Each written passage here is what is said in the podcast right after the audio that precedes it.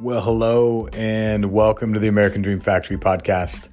My name is Nick Smoot. I am your host, and today I am a little nervous to do this introduction.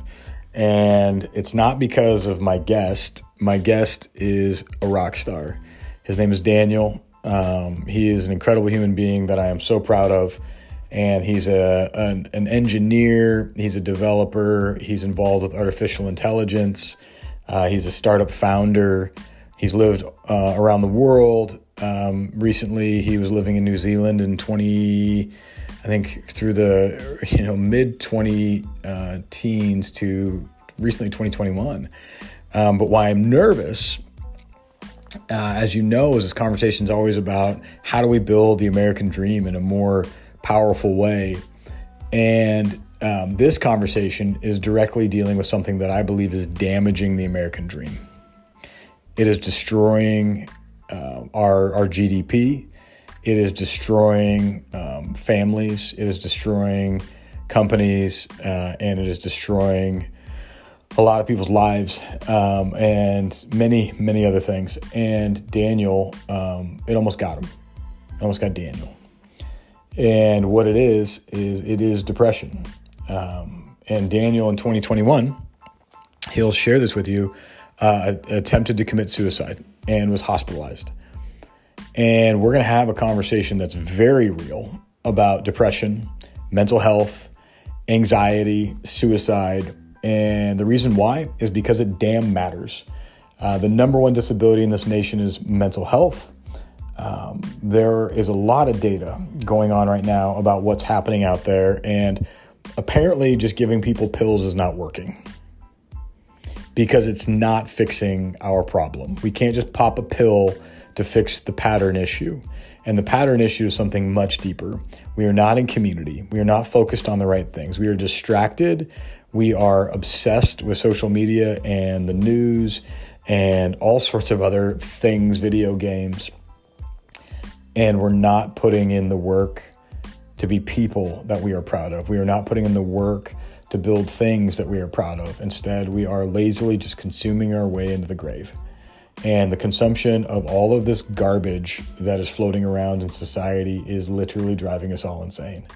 So, my my main uh, comment is this: I hope you listen to this podcast. I hope you enjoy it, and I hope you um, listen all the way through. And um, if you're struggling with suicidal thoughts, get help. Call someone now. Uh, get a hold of 911, call a suicide hotline. Um, most importantly, don't kill yourself. That's stupid. You are a wonderful human being who has a lot to give, and you're off the rails if that's where you're at. Um, legitimately, you're off the rails. You have so much more. Let's get you back on those rails. And part of getting back on those rails is finding a community that can walk with you through your journey and that you can walk with others through their journey. And that is what Innovation Collective is all about. We are a collective of human beings who are obsessively building lives we are proud of and things we are proud of that add more beauty and value to the world. We are inventors, we are entrepreneurs, we are makers, we are builders. At the core, we are all creators, and we are creating more awesome tomorrow. So join us in this journey. Um, listen to Daniel as he talks about his journey with Innovation Collective as a part of his uh, kind of healing of his heart and his mind. And just know um, there are people out there that would love to work with you to unleash that better version of you. And it's not just Innovation Collective, there are a lot of organizations out there. So go get involved. And if we can help you in any way, get plugged in with us as a mentor, um, as someone who wants to come to the events. We use a psychology backed process and we've been building this for over a decade and helping heal communities and economies across this nation and building talent and innovation pipelines uh, and having a blast while we do it. So enjoy this podcast. Um, please do listen all the way through. And uh, I just am grateful for your time and uh, be sensitive um, to other people too. Be kind. All right, let's jump in. So, my main thing has been I'm super fascinated with the fact that you. I remember the first time I saw you, you wearing a SpaceX shirt, I think. Mm-hmm. And didn't you did you work with them or intern with them or something or like just have a fascination no, with them? I, yeah, I just love SpaceX. Yeah. Yeah, yeah. And and that was a moment where I was like, all right, I want to know this guy because like anybody who's intrigued with big things, tech, moonshots, there's something there.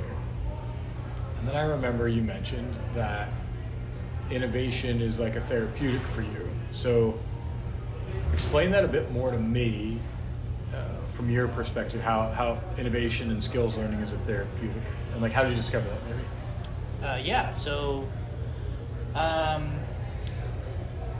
when I got into a very, very, very deep depressive state, what I found was I would constantly think about things and I would constantly dig myself into a deeper hole by thinking about things. And so I found that distracting myself with whatever I could at first was best. And so yeah. uh, I think the thing that saved me was Judge Judy, watching a bunch of Judge Judy on ironically. Interesting. Um, and just because I think seeing other people struggling and seeing other people issues really kind of made me realize that, you know, even though I'm struggling with this, it, it not to kind of discourage my own uh, suffering, but to say that, look, you know, there's always going to be a worse situation. There's always going to be a person who's struggling more than me. And so I use that as a way to kind of think, okay, well, since I'm in a crap position, what can I do in my crap position? And I thought, well, I like to see other people happy and smile, and so programming is one way that I can do that. And so I basically just distracted myself with as much as I could. Reading is a big uh, savior for me. I got back into reading and read a lot of books, um, watching a lot of documentaries and stuff like that. And so really seeing like. Did you know how to code? Before yeah. this? Yeah, yeah. So okay. I learned, I started learning how to program in 2016. Um, started okay. learning in a Bachelor of IT degree cool. uh, over in Nelson, New Zealand. Um, I would say probably about 20% of what I know now is, is from that degree. 80% is from my from best, the real world. My best friend Sam. Yeah, yeah. And oh, from, Sam. And from tinkering. Yeah. Okay. Yeah. And you were in New Zealand learning. Yep. where did you grow up? Uh, so I'm actually born and raised in Spokane. Uh, cool. Uh, I was born at Sacred Heart. I lived here. We were originally from Otis Orchards. Mm-hmm. Um, my parents moved to Liberty Lake uh, originally we were going to move to New Zealand, but we moved to Liberty Lake around I think 2006, 2007 during cool. the GFC, um, and then 2012 rolled around. My mom had a bit of a breakdown, and so wanted a change of scenery. My stepdad's from New Zealand, and his dad was kind of on his last years, and so we wanted to go and support him. And so we went to New Zealand in 2012. I was 16 and I've been there for nine years, and then I moved back due to my depression. Are you? Is your family still in New Zealand? No. Uh, so my mom moved back uh, two years before I did to okay. be with her dad for the last couple years because he's uh, suffering from Parkinson's, and okay. so he's kind of on his. Not, I wouldn't want to say his last last few years. He's, he's doing a lot better than he was. Um, sure. But she wanted to come back and spend time with him, and my stepdad wanted to be with my mom, so he moved back with her. And so and then, you, when did you start? A couple things. Sounds like you said your mom had like a she was struggling with something. Mm-hmm um, so, is mental health or depression is that something that you've seen as a pattern in your family? And how old were you when you realized, hey, I battle uh, with these patterns or cycles myself? Um, so I wouldn't say that my family is clinically depressed. Like I wouldn't say that we were depressed yeah. from the get go. Um, I would say my my depression is definitely situational. I feel like I have some regrets that I can't resolve, and so I don't really. Uh, like, Do you still battle with those? Yeah. Oh, yeah, interesting. Yeah. yeah. So I had a relationship end, and you know, I, I get that you can always start a new relationship, but I feel like the things that were the reasons why the relationship ended uh, are things that I can't really fix unless I'm in a relationship. If that makes sense. Oh, that's like, interesting. Uh, so like communication is something that I struggle with a lot. And you don't really need to be in a relationship to work on communication, but sure. you can't really communicate some things in a typical relationship. So yeah. there are some things that you have to be in a relationship to be able to work on. Um, and so I feel like uh, I'm in a kind of limbo state where people are like, work on yourself, work on yourself. Uh, but I'm like, there's a lot of things wrong with the world, so I need to work on this. And so I'm kind of in a limbo state where people keep telling me to work on myself, and I do understand I need to work on myself, but I feel like I can either do one or the other. I can't do both, unfortunately, and so I'd rather like I work think on a, the world. I think a lot of things are struggling in the world that. Well, I think the more you throw yourself into that as well. So I'm fascinated with this idea that when you can find your muse, um, or your your just your compelling life's mission, and a lot of times it comes back to the fabric that makes you you, and that is the stories you've told yourself, your genetic family of origin. You have these bents that make your your genetic code, your narrative of family, your life experiences that stack into this unique thing that's you.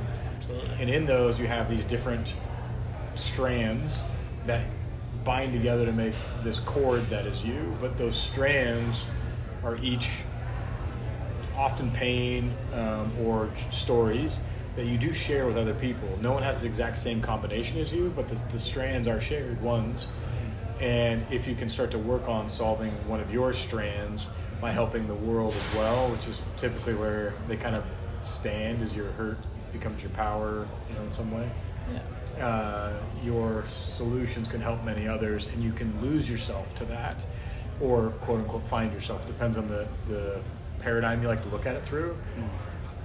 I like the phrase lose yourself to something because often people are in their own heads, and so you can kind of go into that flow state is losing yourself or find yourself. It really, you know, I found my authentic me in doing this, however you want to frame it. But the important thing is, is that you have found that state where you feel at peace in operation and flow. And, and that's what it sounds like. Kind of what you're saying is you do work on yourself by um, trying to solve other problems, in essence. Kind of, yeah. Like I would say that I would say that now I don't focus on what makes me happy. I focus Okay. on what makes other people happy because if I find that other people are happy, then I don't see a reason why I shouldn't be happy. Sure. And so, like, I'm not trying to find happiness in other people's happiness. I just Yeah. want to leave behind a better world than I found it, if that makes sense. Yep.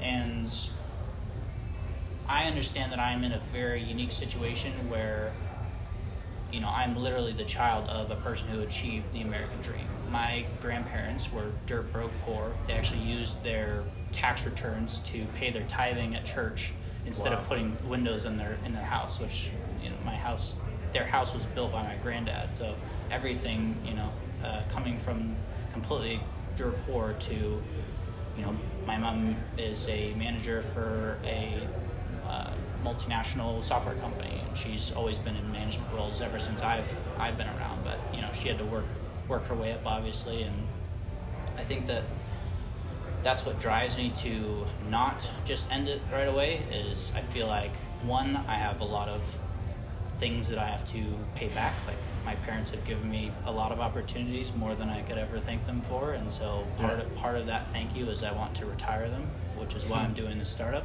Good for you. Um, and the other part is uh, like I, I I like to think about when your perspective is, not what your perspective is. And so like I like to think about you know what's happening in five, ten years, what's happening in 50, 100 years, what's happening in a thousand, two thousand years. And so I'm trying to think of things now that I can put into place that will help humanity get to that thousand year mark. Because unfortunately, right now, I feel like we're very close to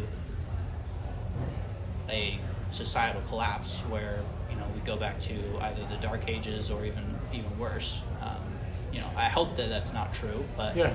I think that a lot of signs within the world, um, like a lot of countries are struggling. Yeah, a lot of brokenness, a lot of mental health issues. A lot of mental health. So when you when you mentioned um, a, a couple things. So one, uh, you mentioned that's why you don't end it. When you reference that, are you referencing suicide. suicide? Yeah. Have you struggled with suicidal thoughts? Absolutely. Yep. I, I don't like. I'm not actively suicidal. Sure. Like I don't think about suicide every day. Um, Yeah. But I live every day thinking that tomorrow might be my last day, and so Wow. I put every effort that I can into right now, so that Good for you. you know.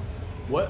When did you realize you were having suicidal thoughts, or when did you realize you were in a dark depression? Because you mentioned being in New Zealand and you moved back. So, Yeah. were you alone in New Zealand, and your family was like away from you? Yeah. So how old were you? And Yep. Uh, so I was. It was 2021. February 2nd was the day that we broke up. Um, it didn't really hit me until about a week later because I thought that we were just like separating to kind of like have our own space, think about ourselves, work on ourselves. Because I knew I had some things I needed to work on, and I knew that I had to be outside the relationship in order to work Right. on them. Um, but I think after a week, I realized that uh, I had completely mistaken what the conversation was about, and I realized that I had lost pretty much everything. You know, It someone was- you cared about really deeply. Yeah, I lost my best friend. You know, it was. a Yeah. person who, you know, we, we were playing the next 10 years together, we were playing to have kids together, all that fun jazz. And so it just, like, as, as a, yeah, Yeah. as a I'm person, no, it's okay. Yeah, but no, it it is going to be okay, and it, um, you know, but it does it does hurt, and I'm sorry. I feel I feel better than I'm sorry. I feel for you, of of feeling that loss and the the weightiness of that. Um, I feel for you. Yeah, I just I just don't want anybody else to feel like this. so if I can do whatever I can to, you know, make people smile or just get them through their day, then Sure. that makes me happy. Yeah. and so, how old were you in in that time? Is this the first time you felt depressed? Was then? Or was Uh, it, were you, did you struggle before so too? I've had a slight bout of depression before that, and that was because I uh, took on a cornerstone project for my school, and I was going to do an AI project with the company, and it ended up like I, I really bombed it, and the CEO basically told me he didn't want to see me again. So it was a really, really poor experience, and Just I- hurt too. Yeah, well, Yeah. it made me realize it was kind of like that Dunning Kruger effect. Like I realized that I wasn't uh, as intelligent, not intelligent. I wasn't as capable as I thought I was, Sure. and so that really like hit me in the face. And that's that's really the first time that I experienced kind of a real depression. How old were you there? Uh, that was 2018, so I would have been 21, 20. Yeah. Yeah. So you're there. like 2021, and this is the first time, you know, you're a pseudo adult, right? Like you're like 18, you're an adult, quote unquote, but like you're kind of pseudo adult where you're trying on. I have skills, I have knowledge. Let me apply it, and it it didn't pan out, and all of a sudden, you have this feeling of. Uh, imposter syndrome. yeah, darkness. Like I'm not good. Yeah. I, I had a similar thing when I was uh, 16. It was the first time I felt hopeless. I didn't know what my future would look like, and I literally went into my bedroom and just bawled my eyes out. And the first time I actually felt uh, like a weighty darkness um, that I couldn't quite explain. I've been sad before and like gloomy and bummed, but this was something completely different. It was like a, a, um, a sense of a loss of identity and confusion uh, about what's next due to that. And, um, you know, I mean, it was one of the first times I felt that really weighty, heavy, like, because for me, I had my whole future planned out around my career. I thought I was going to be working, doing X, Y, and Z. And then um, some people that I trusted um, had fired my mentor, and I lost my internship. And there was no explanation for it. And I then the school I was going to was all intertwined, so I decided not to go to school there. So I lost. I decided, that I lost my friend circle. I lost my at the time this mentor and one of my closest, dearest friends, and I had multiple years planned for myself, and then it was just eva- evaporated. And I remember that. It, it, I don't want to say it's the exact same, but I can feel what you're saying about having this feeling of like your plans and who you are, and then it's like it's gone. You're like in a, in a free fall, in essence. Yeah. Well, and the worst part is like before meeting her, I was perfectly content living my life being alone because I Yeah. knew that you know I'm I'm super nerdy. Cool. I enjoy programming as a hobby. I do my work in my spare time, so Yeah. like I'm I'm probably top of the nerds when it comes to nerds, and so like it was a miracle even meeting her, and I thought it was a miracle being able to you know get into a relationship, and so I think that I don't know. It's hard because you know, on the one point, you know, you don't want to be, you don't want the depression to define you, Sure. but on the other point, it doesn't feel like I can really progress in life unless I resolve things, and I don't feel like I can resolve things, like I said, unless I'm still in a relationship. Of that specific thing that you Yeah. feel like is a yeah, a pattern you have to you have to test against again somewhere. yeah, And, you know, just to jump in, um, you're a good-looking guy, smart, you're driven, you have emotions and empathy and compassion, and I can sense that. Um, you know, there's a lot of those questions that do come up, right? Like that after you have somebody who depending on how things end, sometimes it feels like, you know, are you not good enough? And somebody shared this with me once, and I've learned to really embrace this is, you know, hopefully when it comes to picking a partner, a mate, you know what you want and you know who you are. And if you know who you are, meaning the kind of person you want to be that adds value and beauty to the world, and uh, patterns and habits that you're like, I'm going to hold on to these things. If you don't like it, then we're not, we're not made for each other. And once you know those like things about being the king of the nerds, like you're saying, you're like, I like to do these hobbies. And if you can't accept me for these things, I'm a whole lot of these because these are me. These are my non-negotiables. And hopefully your partner knows the same. And then as you explore the, the initial phases with each other, if that person decides you're not appropriate, hopefully it's a more mature conversation saying, Hey, I've realized I need these things. And then you can explore can you provide those? And if it goes against your non negotiables and you start to lose yourself, that's the moment you can look at that person and say, I can't give you these things. And we've tried for a few months and I've explored options. So I appreciate you, I love you. And maybe it's, you know, you have the different types of love. It's friendship love, it's an unconditional love for someone that you just care deeply about and you want the best for. And then there's that erotic, romantic love. And you can still hold on to friendship and like support of another and give up the erotic, which sounds weird, but that's a mature relationship, right? Everybody needs friends. Yeah, and it can even be someone you've had those those emotions with. In an ideal scenario, you learn how to stack those appropriately with individuals at appropriate times. And, and ideally, as you're getting to know a new partner, maybe you're playing in that friendship first, that deep unconditional love second, maybe mixed in with the erotic, that romantic that kind of flows into one. Mm. Um, and you know, my, my point in saying that um, you have that value is I don't know how that relationship ended, but in an optimal world, you know, you know that you have that value and you will be seen for it, especially the more you're involved in community and the more that you, you know, value yourself and, and you know, stand out. Um, I think people will, will value that in you too as a, a co- contributor of the tribe. Because I think in relationships in particular, we look for people, uh, if we know it or not, that we look at and we say, wow, I want to make a family with that person. And often we look for somebody that we believe um, can provide and protect and contribute uh, to the tribe around us. And when we feel like we lose that, sometimes we feel like we don't belong, like you were kind of saying. So, so I want to I want to get into something. Like, when was the first moment you're like, wow, this is dark and scary? Like, I, I'm actually I don't want to live.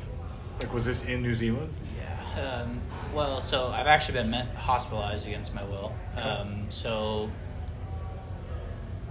yeah, after that first week was really when I started to realize that things weren't going to get fixed and life, like I said, you know, I, I think about things in terms of five, ten years, 50, 100 years. And so I couldn't imagine myself living the next 50, even 20 years, you know, waking up and going back to sleep alone.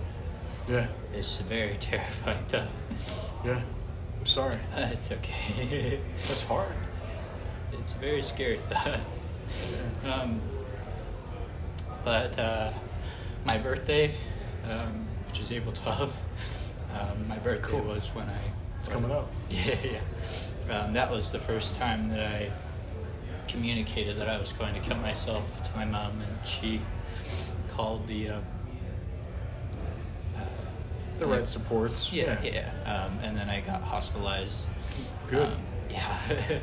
uh, and in New Zealand, it's 15 days mandatory observ- uh, observation period, Good. which is living hell. I mean, every 15 Sure. minutes they're coming in and checking you with a flashlight. So, um, but yeah, I would say that it was helpful because, you know, obviously people get to a certain point where they can't make rational decisions on their own, so somebody Yeah. else has to make the decision for them. Yeah, I mean, we're in such a. So, my, my belief is if we look at the food we eat, yeah. if we look at the, the subsidies governments provide for food, so like Cheetos, right? Do you know Cheetos are actually made from cattle feed?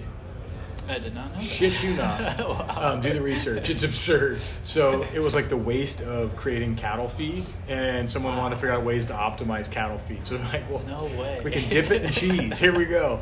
And so like Wow. the, the food we eat, the subsidies our government gives to certain foods, um, which I think is well intended, right? They just want to feed everybody, and then the private sector was like, let's make it more addictive. Let's try this thing with like this coding because people eat more of it. I- it's it's it's perverse incentives. And I don't really. Hmm. We can blame people, but really the person to blame is ourselves, right? The, the man in the mirror. So like we look at the food we eat, look at the built environment, so housing and how we live. We live alone in boxes. Look at our content and our media. We have literally given free rein of our brains to systems that are are strip mining our dopamine and our feeling of co- contribution and value and significance, and they become addiction loops that make us feel insignificant, lacking in purpose, and we we spin our wheels. So uh, food, um, Environment. environment, uh, and then you can look at education that ramps you up for what purpose, right? It, it, Working in factories. yeah, and it's like where are we really learning these skills? Um, you have all these things that stack into a pretty scary machine that we're all kind of in service of. And until we can break free of it and take a step back and go, all right, whoa, whoa, whoa, whoa, um, we got, we have to give ourselves and others empathy for the brokenness a lot of people feel. The number one uh, disability in the U.S. is depression. You and I talked about that and that's scary. And we have to acknowledge with empathy that people have bad patterns. M- stories they tell themselves food they consume c- content they consume how they live all these things that, that leave us feeling hopeless without purpose. We don't have a role to play. We're not worthy. Physically ill. yeah, mentally and physically ill to where like we're, we're not worthy. We're not lovable. And the truth is the person that you're creating in your mind and the person that you're consuming into your mouth and the, the stack of nutrients you're absolutely right you are not worthy you're murdering yourself and so when we start thinking of it that way of like this feeling of i'm I, this is not worthy mentally physically the story that i'm telling myself that person isn't worthy because that person isn't alive. You're already dead, right? Like we're already in this mode of zombie. And so the question becomes wait, wait, wait, what knobs do we need to turn on? Food we consume, stories we tell ourselves, content we consume, and how do we use our time to start to move towards a lifestyle that is alive and living and manifesting next steps of worthiness and doing the hard work it takes to learn new skills, be in community, show our tribe we care, maybe with a little trembling realize I'm not that ugly and I, I am accepted and someone might want to like spoon me someday. like as silly as that sounds, like being held again by someone who sees you as that value, that's like a big loop, man. And and it is I can feel it with you and I, and I appreciate your vulnerability by the way. Um, because I can tell it, it is a wound, man. It's from 21, right? 2021. It's like not that long ago. and the truth is, is that feeling of like I'm not worthy, A is a lie. Um, and now there's this story that you fight against that kind of runs in another loop over here that is from a relationship that, that you feel that didn't match here, that you don't feel worthy. But because it wasn't a match there doesn't mean you're not worthy. And I love watching you do the work because you are worthy. And I see you in our community and the role you play and the wisdom that you're sharing in the AI meetups that people appreciate, the questions you ask, um, and how, how it's beautiful because you're not alone. Um, not only physically, you're not alone, but how many other people are fighting this battle of like, will I choose to be um, the Walking Dead? That that I don't feel like my life is worthy, and the truth is, the stories you tell, the food you consume, it's it's not worthy. It's not alive. Or will I start to move in this path of I am I am alive? Um, so, if if I could ask, like when you think about, okay, so you move back in 21 after you got out of the hospital, August of 21. August of 21, and you now see as a part of your routine of getting your your your mental loops and your physical showing up and presence, part of that is what you are doing through your entrepreneurship and through innovation and through even what you found with Innovation Collective and kind of the community. So unpack that a bit because the reason why I ask is I have been for years obsessively building Innovation Collective as a human flourishing platform. And I don't know if I've shared this, but how it started was over 11 years ago during the Occupy movement. Occupy Wall Street. Yes. Okay. And so here's why. I grew up in a small town. My dad was a mechanic. Uh, my mom was a pharmacist tech, very lower middle class family. Um, and I enjoyed my childhood, but we didn't have like everything, but we had enough, right? Um, and I then found my way into leadership roles and into eventually from nonprofit world into the startup and business world, and then eventually ended up being asked to join a think tank called the Milken Institute in Santa Monica. And as an entrepreneur, I had exited two companies and was now kind of in this inner circle to where I spoke at some of the first, you know, tech big tech conferences in LA for startup scene and got to know the Sand Hill Road crew of all the VCs in Silicon Valley. Peter Thiel and all them. Didn't know. I don't know No. Peter yet. I would love to yet. meet Peter. That's the key word. yeah, yeah, yeah. Um, but but found my. You know, I remember the first time I was pitching at Sequoia, and I walk in to go talk with these VCs about my startup, and I'm looking at the wall of all the companies they funded. And it's like I know all. Of, I like I've played with those companies as a kid, um, and so it was like this moment of like, oh wow, um, or meeting the founder of America Online. And he's now become a friend and a mentor. And it's like, all right, so then I'm on the inside of this circle now, little by little, to where I don't feel like the outsider. You know, I grew up in North Idaho thing. And I'm going to our conference in Beverly Hills, at the Beverly, at the Hilton in Beverly Hills. And on stage, Bill Gates, Carlos Slim, Tony Blair, Mike Milken, like all these power players. And at that same conference, Kimball and Elon were there, was at a small gathering with them at a house in the hills. And at the same time, riots are breaking out, picketing, camping on the city halls. We're getting picketed and screamed at. Wow. And I remember this tension, and I'll never forget a conversation that happened at that conference, which was, hey, if it's not good for all of us, and it was a pointing to the outside of the room and the people picketing and screaming outside, mm. it's not good for any of us. And so it was this moment where the world was starting to go, wait a second.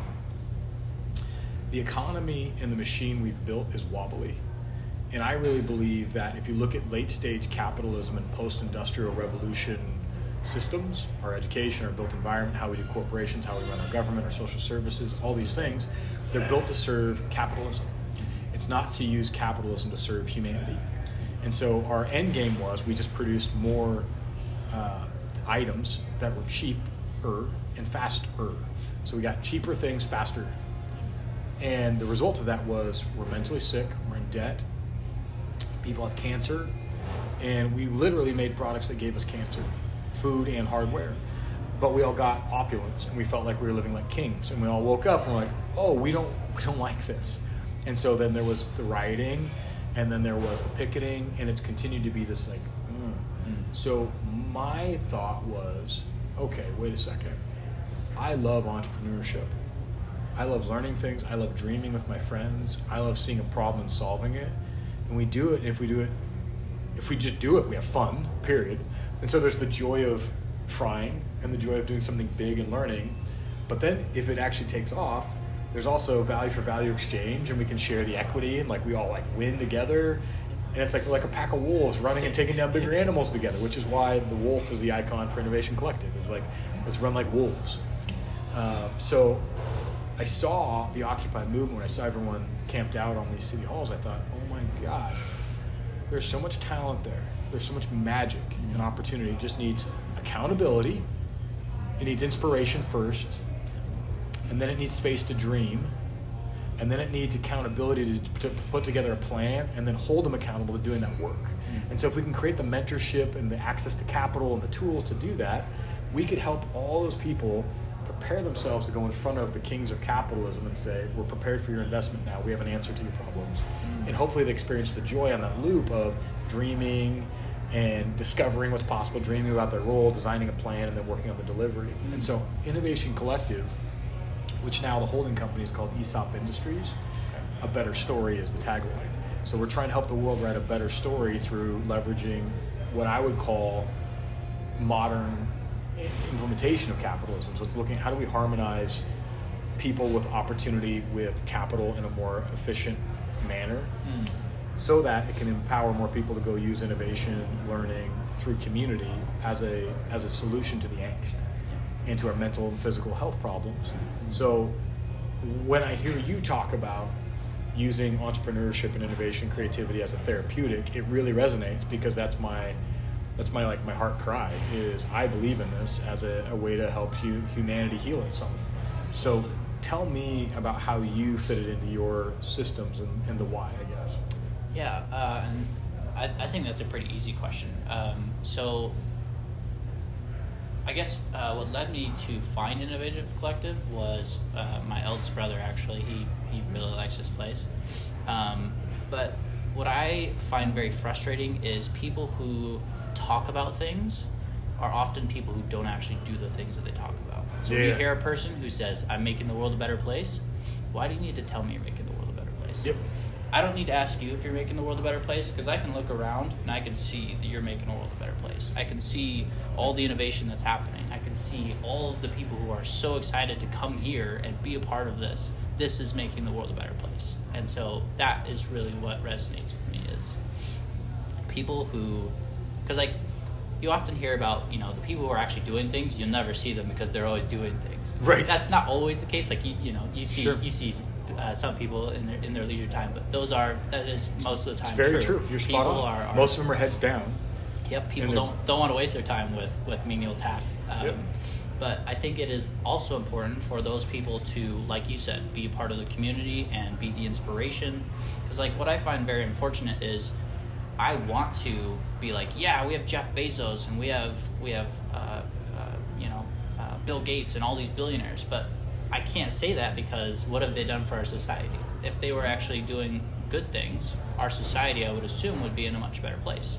Same with politics. You know, if a politician is doing such a good job, I don't need to tell you they're doing such a good job. I should be able to see it in, in, reality. I should be able to see it manifested. And so I apply it to everything in that if you are wanting to achieve something, you don't focus on that. You focus on something that has that as a byproduct. If I mm-hmm. want if I want to have financial stability, I don't focus on financial stability. I focus on a problem which I can uh, provide a solution for, which will byproduct financial stability. And so that's what I'm doing with my startup.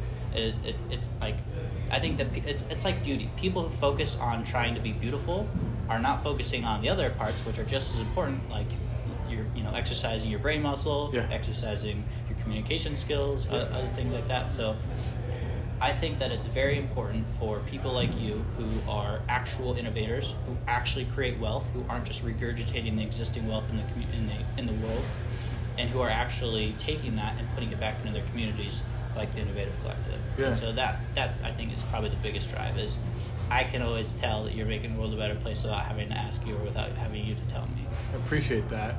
And it, it means a lot. And, I think what's interesting that you mentioned, and I'll tie it together to something that I think kind of hits on it, is you mentioned many people doing the work, they just don't want to be de- de- bothered. Mhm. And they stay heads down because sometimes the work they're trying to do becomes in conflict with helping other people because it can become a quote unquote waste of time or throwing pearls to pigs Yeah.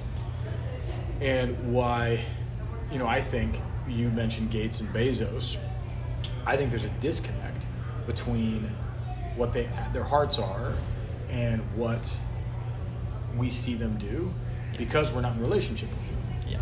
and because they're inaccessible private to people. most Yeah. yeah. they're inaccessible to most so i think there's a, a feeling of like well what are they really trying to do? And we make assumptions. Yeah. and so their worlds are built much like you were saying productive people often are not engaged with um, those trying to improve their lives Yeah. or scale up. And i could have ended up there because so literally quite literally um, when i remember after my third startup i was like i want to get into venture capital. So i had the option right to go the traditional route join a firm or start a firm in la or san francisco manhattan um, and i could have played that game Instead, I wanted to see is there a way to use capitalism, because I was inspired by what was going on, to create a more accessible approach to change. So I looked at what was the main issue for those who weren't mentally or financially or physically well in Silicon Valley. And here's what it was there were circles of belonging that were exclusive. And the circles of belonging came from transactional moments.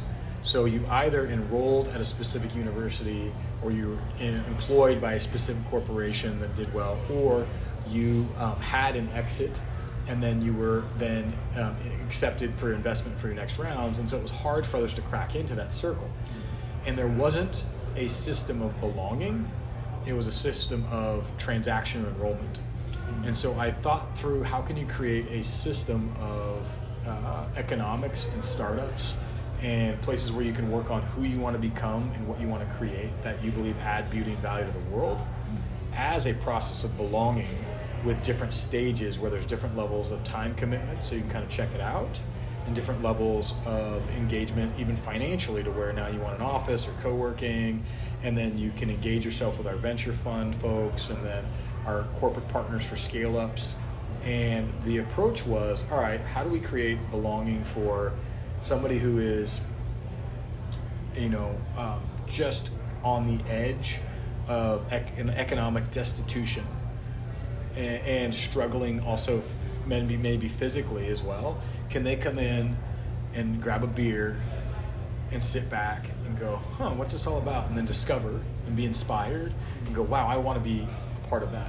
And that doesn't have to be just some like homeless alcoholic. It could be a white 50 year old male who sits at home and just drinks a six pack every night and is like damn hate my life mm-hmm. and wants purpose and then can show up to this and start to find a community where he can belong mm-hmm. and have access and connection to inspiring people, which is why we built this system using human-centered design and using appreciative inquiry, which is a, a strengths-based approach to change. Is that actually a word? Appreciative inquiry? Yeah, it's. A I whole, thought I came up with that. I'm so Oh, that's stupid. funny. It's funny. No, no, it's okay. It's, it's, you're not stupid. Um, it's amazing that you can't. You you stumbled upon it. Maybe is a better word. Well, because I thought it, you never want to ask somebody for information, just ask them. So I thought you want to appreciate them for, for Yes. an inquiry. So it's an appreciative inquiry. So the, the process of appreciative inquiry is first you discover, then you dream, then you design, then you deliver. And so it's a whole psychological change process that we apply to citywide change, to Okay. organizational change, and to individual change using our 70 events per year. Each of them fit into the different buckets of change and have a positive core that the whole system spins around, which is an economic vertical, much like a Y Combinator or a Techstars. So we have here robotics and AI as core competencies. Another city is energy and ag. Another city's the future of longevity. Another one's the future of entertainment. Nice. So we have verticals that become where the system spins for economic opportunity. So I want to spin back to something though. I appreciate what you said about um, seeing change and you like to be a part of it. Uh, and you like to be in the building and be a part of the community because you get to see people making a difference and you get to be a part of that team. What does it specifically do for you though when you think about your um, your combat of you know your self-talk. Because self-talk is a bitch sometimes right? It's a real it creates fear. I think um, all of our bad choices come from fear. Absolutely. uh, the fear of belonging fear of failure fear of loss. Not knowing. yeah and, and it can lead to suicidal thoughts. It can lead to greed. It can lead to um, trying to take someone else's power or give away your own power it can lead to all these things where we're afraid of something and so i view self-talk that's negative as us trying to create a foundation of fear um, versus you know what do you find through the fireside chats, coffee and concepts, the summits, the leadership pathways, the the festival coming up? Like when you look at the IC model, what is it doing inside of you to play that whack-a-mole with like what's going on? Because I know what it does for me and what I hope for, but I want to hear from you who you're like, hey, been suicidal, struggling, still got some wounds I'm healing here, um, and you know, and I'm and I'm an awesome human being, but like, tell me about what, how do you use it to combat what, uh, if that makes any sense. Yeah. Um, yeah. Probably better to show you actually. Uh, Yes. So I I write a lot of notes. I saw your journal, uh, by the way, Yeah. which I love that you write notes. Thank you. Um, and so, what I enjoy most is there's always an opportunity to learn from anything. Yes. And so I always like I love Socrates and I love so- the Socratic method of coming in as a complete idiot Yep. and then trying to like Play dumb. Yeah, play, Play dumb. dumb. I love that. And so I find bits and pieces from everything. So like yesterday, uh, Dick was talking about like if you can dream it, you can do it. I think that's a great a great uh, quote Yeah. to keep. Adventure is the essence of life. Motivation is the key to success. Don't worry about something you can't you can do nothing about. I love it. Um, you, you have notes from other events you've gone to here, Yeah, yeah. like all throughout this whole journal. So, by the way, for those who, because if you're just listening, what he what uh, he just showed me was his journal, and or his notes, and it's from an event that happened last night here, where we interviewed uh, an inspiring adventurer that was the first man to fly around the world without stopping. He lives in the town. His name's Dick Rutan, um, and he was showing me his notes. So, using the Socratic method, I think what I'm hearing you say too is you lead with curiosity, right? Absolutely. Okay, so Yeah. what, what's this note? Uh, so this is Kara Chase, her local experts, and so Yep. what I really uh, realized from her is her mindfulness, action, and perseverance cycle, and uh, it kind of reminded me of we have this thing in, in software development called the agile methodology. Yes, yes, yes. Where you do like sprints and stuff. Yep. So it really kind of like me. lifestyle agile. Yeah, pretty much. Except um, what Agile misses is the perseverance part. So like going, because typically it's run by a Scrum leader, but Yep. typically the Scrum leader is the one that does the reviews and like tells you like how you're doing and stuff. I think it's good to apply that to everybody, so everybody takes it on to themselves to say, hey, here's what I'm struggling, here's what I'm, here's what I'm doing well, here's Yeah. what I should, here's what I should take on. I love this. Um, she has like habit of consumption, not action, keeping uh, tiny shifts. Love it. Jeff Spicer was really cool. What I uh, liked about him was um, the I don't know what you're doing, but I love you anyway. Hmm. He, he said that sometimes he doesn't know like what his kids are doing, but he says the best thing to do is just say I love, I you, love you anyway, anyway. And, and just say I don't know what you're doing, but I love you. Yeah. I, I thought that was really powerful because like a lot of the times I try to explain something to people and they're like I don't know what you're doing. But, like my mom, she's like I don't know what you're doing. um, Coffee and Concepts. Uh, so typically, like from Coffee and Concepts, I, I write down uh, things like your guys' Build Republic app, um, biomining, which I thought was pretty interesting. So I'm, I'm really big into uh, like waste management, e-waste, and stuff like that. Okay. So, Tell me about biomining. Uh, so th- uh, they were talking about using plants to absorb the hazardous materials of the Coeur d'Alene Lake because apparently the Yep. bottom of the Coeur d'Alene Lake is completely hazardous, and Yep. so they were saying that you could use plants to absorb the hazardous materials, and then you could actually like, uh, I, don't know, extract the material from the plant, so you could actually like get some of the raw material back from Fascinating. yeah, so I thought it was amazing. Yeah. Um, How to Negotiate book, consumer information accountability startup that Derek's doing with uh, with Ian. I love it. Yeah, uh, Jim Hammond, the mayor of CDA. Yep. Uh, I was really interested in the because I had read a report from the national the, the education department, and um, we're slightly digressing in education. Like I think there's a million kids that were taken out of public school. Uh, high schoolers are digressing. I think one or two percent in like reading or math and stuff. Not like it's just early signs, but I, I was just Sure. interested to see like his perspective on if he thought education was struggling. He said no. But Did you ask him that question? Yeah, yeah. So this is what I love too. So I, I want to kind of unpack what's going on here. So if I understand this correctly, a big part of why you enjoy the different environments is that it it's good content that lets you play with your curiosity, and that content and your curiosity helps you explore areas of interest, explore who you're becoming, and it, it helps you kind of prop up yourself with an actual social community that's around you exploring deep meaningful innovation but also personal growth. And and you have different pockets where not only are you learning from these um, teachers but you're also in community learning with others that have you found friendship with the others Yep. Yeah, I, I've I've probably made more friends here than I have in the past like my entire life. Oh, for real? Yeah. I've definitely met more people in the past year than I have in my entire life. So That is so beautiful to hear that. absolutely, and, Yeah, and- I've, I've, I've met some absolutely amazing people. Like you, you are one up up there, but There's everybody, incredible everybody here, here. there's absolutely amazing people. I what I, don't- what I love about that too is like so that Jeff Spicer right you mentioned Jeff yeah. Jeff is into blockchain. He's uh, sold a video game. He's building another video game company. Um, cool dude, single dad. He shared his story publicly. His wife passed away. He's a single dad. He's talking about how he loves his kids. And so, not only are you learning from Jeff like tech things, but also like how to dad. Yep. And Jeff's a single dude, and Jeff's trying to figure out how to date again. He like makes jokes like that about with me, and he's like trying to figure out that emotional side. And so we're all kind of, I like to say we kind of lock arms and we weeble wobble into the future together. And sometimes we're more wobbly and we need the others next to us, but none of us Are ever walking alone. well, not only are we never walking alone, none of us are ever going to um, be perfect.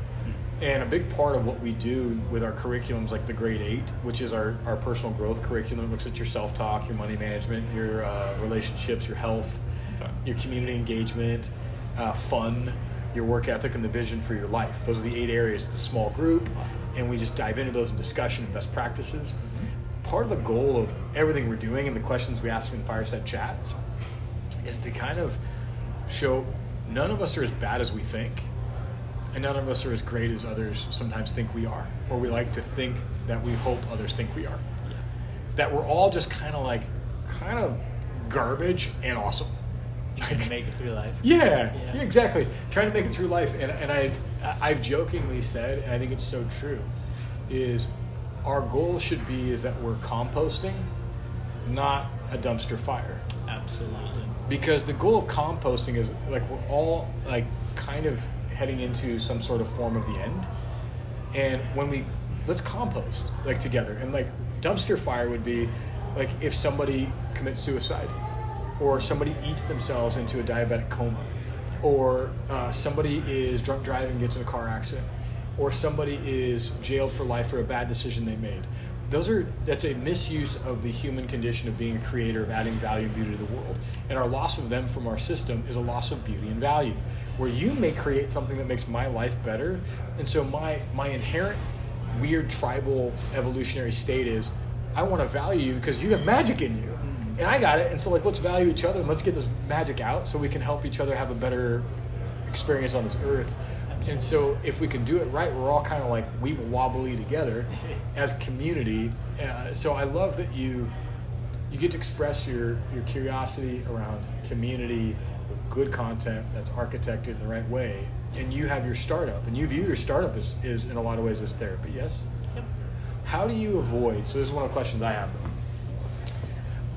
I have been known to say that when building a startup sometimes it's it's a there's there's two things. One is when i'm when i'm iterating on an idea and i'm tinkering i'm learning how to take my my beatings because i'm gonna it's not gonna be perfect. And so if it's not all my eggs in one basket a lot of founders do this. They'll like jump in and this is what i hate about the um, the transactional approach to startups which means i'm gonna pitch you i'm accepted and i've never been a startup before and now i'm i'm in the deep end.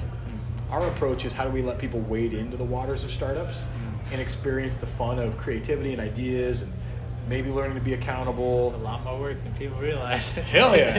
And that's what I'm getting at is Yeah. so emotionally, everyone wants to tell you startups are awesome. And you see people on the covers of magazines, but it's like, well, let me tell you this. Some days you wouldn't trade what you're doing for the world. Other days you trade it for warm Diet Coke. Yep. And so my question is, as somebody who's at times struggling with the stories you tell yourself, do you find that the high highs of like today I wrote this code, and it's amazing, and this happened, like woo, this is like top of the game. Do you find that as um, hard when all of a sudden it crashes out and something doesn't work out? And do you have you learned how to stay more even and enjoy the journey, or does it yank you high and low? Um, yeah, so I, I think what you're doing with your hand is a good indication. Everything is a sine wave. Everything goes up and down. Yeah, Just yep. like business. Yep. Um, I would say that the I guess there's the question how I separate my emotional state from the business. Yes, because most founders don't know how. Yeah. So how did you unpack that? Um, so I guess in the same way that me and my mom uh, kind of view relationships in a business, we always say we're never mom and, and son when we're in business. We're always sep- we're- always your Business I'm. Daniel. I'm, yep, we're business partners, and that Cool. way it, it removes like the family aspect. Um, I think the biggest thing is not overthinking things because Mhm. overthinking things can lead people into very dark places. Yeah. Um, and I think accepting uh, how to pivot and, and like what to pivot or like how to pivot is a really important thing that I think because like It's good. It's what, good. what, what I saying. typically do is if I hit a wall, I don't get stuck on that wall and I don't let the wall get me down. What I do is I think, okay, I either have to pivot or I have to figure out how can I scale this wall. Yeah. And so I, I would say it's probably I don't have time. Good. There's too much to do for me to worry about my person, like my mental depression, and Good. so that's probably like the biggest thing is there's You like got, you got a purpose. You got a thing to go do. yeah, like Yeah. I, I I typically have six hours of sleep. I typically go to sleep at around twelve o'clock at night. Typically wake up around six or seven. Um, and yeah, from when I wake up to when I go to sleep, it's all just you know what, what can I do. So uh, I get to kind of relate it back to what you were saying. I don't I don't take uh, bits and pieces from the fireside chats or the uh, meetings to help prop myself up. What I do is I take them to help prop up the ideas that I want to leave behind. So Love like uh, with um, uh, with like Jeff Spicer, um, one of the things I want to leave behind is AI esports. I think the Hmm. AI esports is going to be awesome, and I'm so excited for it. I love that Uh, idea. I've never so- even heard of that yet, but I know esports and I know AI. Yeah. So the idea is um, you take the best of both worlds. You turn into a game of like how can you do basically AI alchemy as a sport.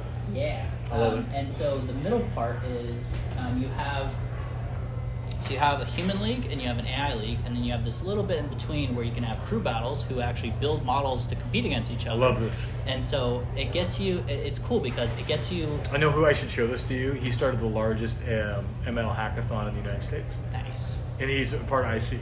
He's one of the fellows. That's awesome. That'd be perfect for like what you guys That's are playing with. awesome. Yeah, well, because one of the things that I, I think is very important for the commu- uh, continuation of humanity is entertainment. and I think that entertainment is, you know, a lot of people like Yep. playing video games nowadays. And so AI is, uh, I, like, I relate it to, like, Real Steel, if you've ever seen that movie of, of like. I love uh, this dude. There's so much I could uh, think about right here. This is a great idea. Have you talked about it in Coffee and Concepts yet? I have not. I've, I've got too many ideas. I'm trying to get. great, I'm though. trying to get profitable with my current venture. Good. Uh, Good. But yeah, so. well, I, I just want to tell you this. Um, I know we got to wrap up, but a, a couple things in closing. One is um, thank you for being vulnerable and talking about your journey. You're not alone. I think there's a lot of people who actually are way behind you, and hopefully, this is something that, as you and I are talking, I'm learning and you're learning of how to like not make it our responsibility to carry them, but hopefully that they can see that they're not alone and like that there is a better way. Um, but two, I want to have more of these conversations with you because I think your framework is really important for the stuff we're doing and the stuff you're going going through and exploring. Super helpful for me. I appreciate it. Um, and then the other side too, I just want to tell you, like you're, you are, you, you should be very proud um, of your journey and how you're choosing to navigate this space, and know that as a you're you're as you're improving all of your skills and health and life and all these things, um, you're worthy and you are alive and you're choosing living things. You're choosing to live by how you consume time and content and, and things, and you're spending your life on things that you believe in versus exhausting yourself searching for purpose. And most people feel depressed when they're spinning their wheels and exhausted.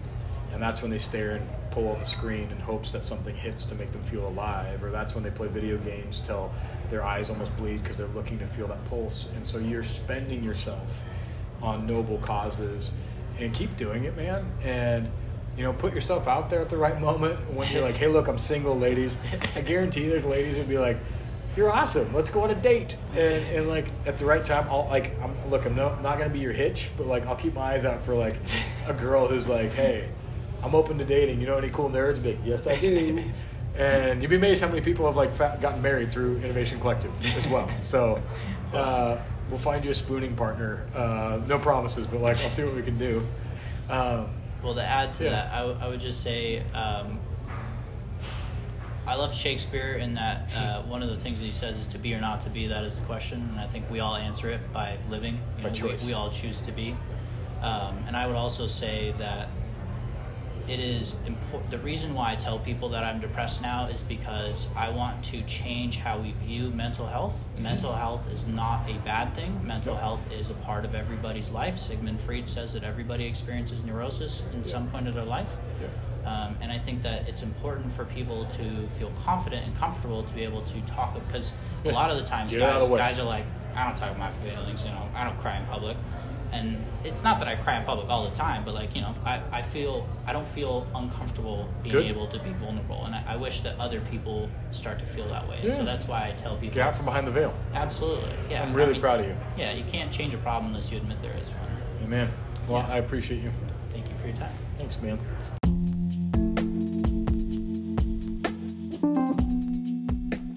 And that is a wrap. Uh, I am so grateful for Daniel.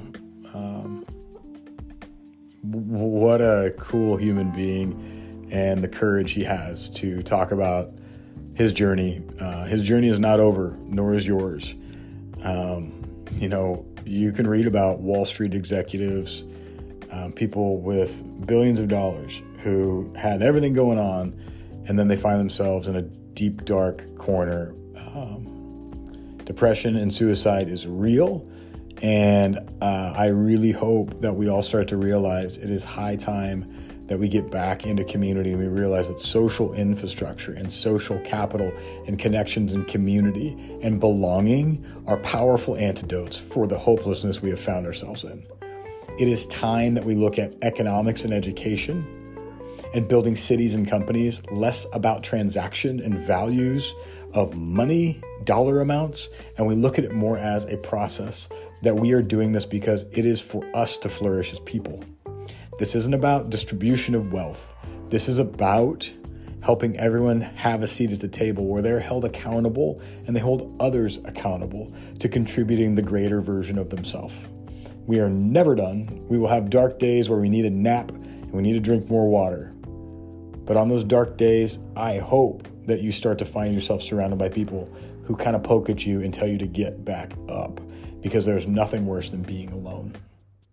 And I am proud that Daniel shared his story. And I am proud of the work we do at Innovation Collective, where we get to work with people all across this nation and even around this world to help people understand that community built around economic growth and skills learning can be a very powerful tool to help people belong to a movement greater than themselves and to find themselves smiling at who they're becoming and what they're creating versus sitting at home feeling hopeless and watching another episode of Netflix. So get involved with innovationcollective.co. Come to one of our festivals coming up. We have three Texas, Florida, and Idaho across Mar- April and May um, covering the future of robotics and AI, the future of ag, space, and energy, the future of longevity, aging, and death. We have speakers across all those topic areas and mentors coming from large corporations um, John Deere, NASA, ADP. Um, we have venture capitalists, we have startups that are building autonomous lawnmowers. Um, we have startups that are turning um, people you loved that have passed on into diamonds, people building caskets um, that are these custom cool caskets with TV shows. And there's these festivals happening in community all across America. And the focus of the other 70 events per year per community that we deploy is that we're starting to build back social infrastructure in these physical infrastructures that we have forgotten. These were built for us to thrive, not built for us to transact.